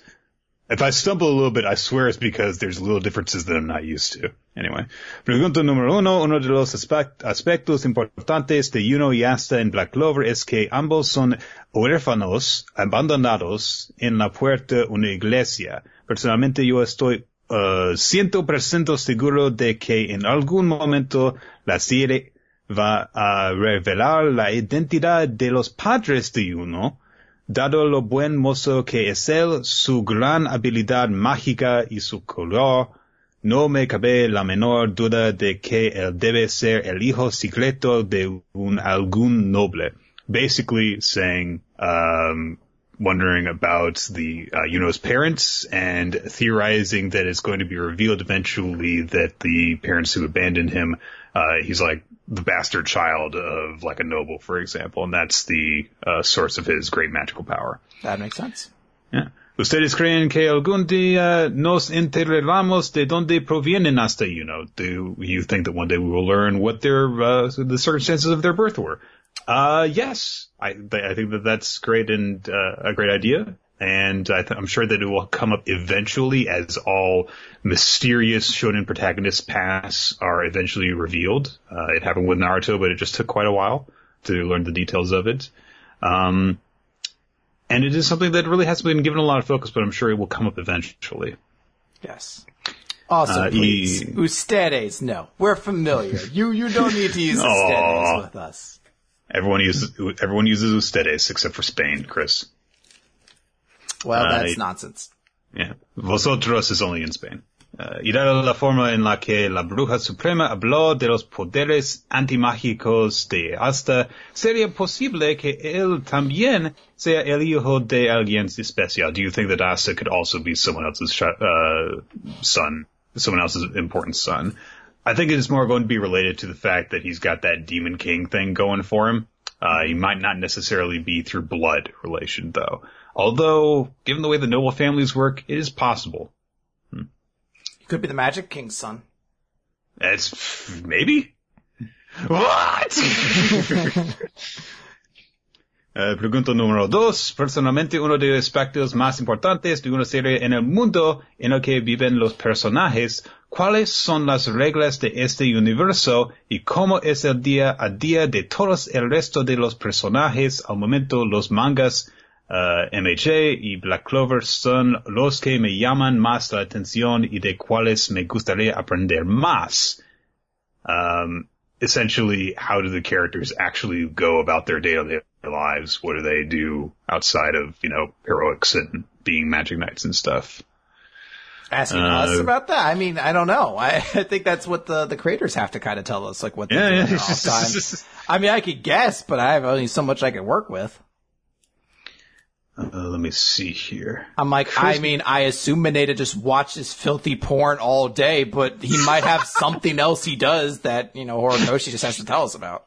Uh, let's see here. Chris mencionó que él, él iba a volver a clases pronto, por lo que mi pregunta es, si tú pudieras tomar una clase como si fueras un estudiante dentro de esta series, ¿sobre qué temas te gustaría aprender en esa clase? La historia de los superhéroes en MHA, la biología y descendería de los tomos mágicos en Black Clover. Since you're going back to class as soon at the time of the email, if you could attend a class in the universe of one of the manga that we read, which class would you like to take? Which thing would you be interested in? Like, for example, history of superheroes in My Hero Academia or the, uh, biology and, uh, family trees in Black Clover. Um, can I take like a gym class in like the My Hero world? I think that'd be more interesting. Like, I, the history of superheroes just sounds so boring to me. Like, it's, cause it's not gonna be like, well, in this issue of Captain America, he punched out Hitler, then fought the Red Skull. It's going to be a lot like, all right, so All Might, he was born December 18th, fucking, you know, 1920 fucking three or whatever, in Birmingham, Alabama, or like, I'm just, it's going to be names of places that I, I, my mind farts out when it that comes to that. So I don't think that'd be and, too interesting. Uh, he says that he would personally like to take a class about the companies that make uh, superhero uniforms and how they have affected the market for, you know, normal people. Hmm. Uh, okay, let's see here. Esta es una pregunta sobre anime y los actores de doblaje de anime. Aquí en América del Sur todos los programas de televisión son doblados al español, incluso los live action. Por lo que a veces se forma una extraña intersección entre las voces de varios personajes a través de varias series. Por ejemplo, el actor de doblaje que hace la voz de Bruce Willis es también la voz de Goku y Zapp Brannigan pointing out that uh, American series that get dubbed over into Japan, the voice actors are occasionally the same as those used in anime and animated series. Uh, Will Smith is Piccolo, apparently. Frieza's Han Solo. Uh, mi pregunta es, ¿cuál es el actor que más te ha sorprendido con los distintos papeles a los cuales ha entregado su voz? Uh, uh, I don't think that we know very much about these. I mean, I guess we'll just have to work off the examples you provide because I don't know very much about dub voices outside of this uh, in Japan. Um, let's see here. Oh, Oh, he's talking about he's talking about Latin America. That's why I was like, wait a minute. First, the woman who voices Goku also does stuff for Bruce Willis. What? um, I think that the intersection of Vegeta and Cookie Monster surprises me the most, honestly. Well, the way it's written also looks like Cocky Monster, which is yeah, very funny to me. That's most. Uh, let me see here. Uh, there's only one more after this. Okay, good because this is taking me a long time to read this and I've got to go. So let's see here. All right. Uh, en cuatro, self-insert fanfiction time. ¿Qué preferirían ser enviados al mundo de MH como estudiantes de UE con los poderes de Desert Mirage y Super Convenient Man? uh, o ser enviados al mundo de Black Clover y ser forzados a unirse a alguna brigada mágica which would you prefer to join a UA class or a Magic Brigade in Black Clover? Uh, si escojan esta opción, what qué poderes mágicos tendrían? If you were to join, use the second option, what magical powers would you actually have? So we have, we don't have our choice of powers for My Hero Academia, but we do for Black Clover. Okay. So it's just what would our power be and what group would we join? Yes. I mean, I guess you'd want to say Black Bulls, right? They're the ones we know the most about. But if you're meant to pick one that isn't the Black Bulls, I guess the the Lions, the Red Lions, is that what their group is? Fuegoleon's group, Crimson Lions. And so long as we, don't, so long as you don't have to put up with the ridiculous boot camp of his sister that they're currently under. Hey, I'd, I'd be be for it. You know mm. what? Crazy boot camp through a volcano. That sounds pretty dope, especially with my super dope honey mustard magic which I use, of course, to create uh, rail cannons. I think I joined Purple Orca because it's like after you have, you know, someone who betrays the kingdom, it's like no pressure from that point on. There's to be so much pressure. They're going to be so hard on your ass to make sure you're not like, uh, not if you join it after, not if you join it after he's gone. Oh no, that's when they're going to, look, Nik, this is like, this is like the state.